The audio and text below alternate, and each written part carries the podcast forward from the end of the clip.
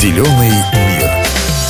Земля наш дом, но часто ли мы задумываемся о том, что происходит с ним и какое влияние на него оказываем мы, люди? Я, Наталья Юнош-Михайлик, сегодня попробую разобраться, как можно сохранить окружающую среду, ведь даже небольшие изменения в быту человека могут иметь большое значение для экологии.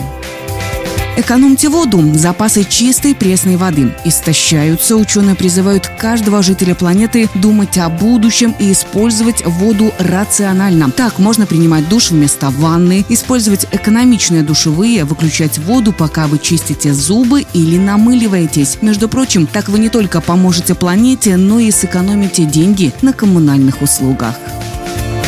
Помочь экологии можно даже отдавая ненужные вещи. Дома зачастую можно обнаружить массу вещей, которые вы не используете, но почему-то храните. Через некоторое время хлам полетит на свалку. Но ведь вы можете отдать те вещи, которые еще не утратили свои полезные свойства, туда, где они могут пригодиться. Есть множество благотворительных организаций, которые готовы принять старую одежду, технику, детские игрушки и передать их в приюты и детские дома. И еще один вариант – разместить в интернете объявление с указанием того, что вы можете отдать даром.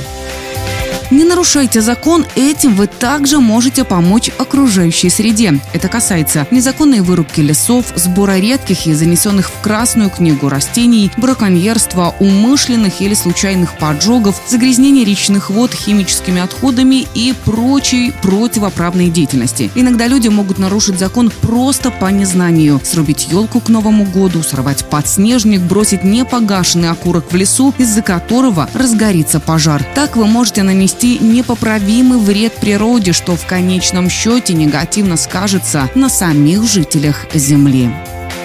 Что ж, на этом у меня все. Помните, одной из самых больших проблем при переходе на сознательное потребление – понять, с чего начать. Давайте вместе беречь наш зеленый мир. Зеленый мир.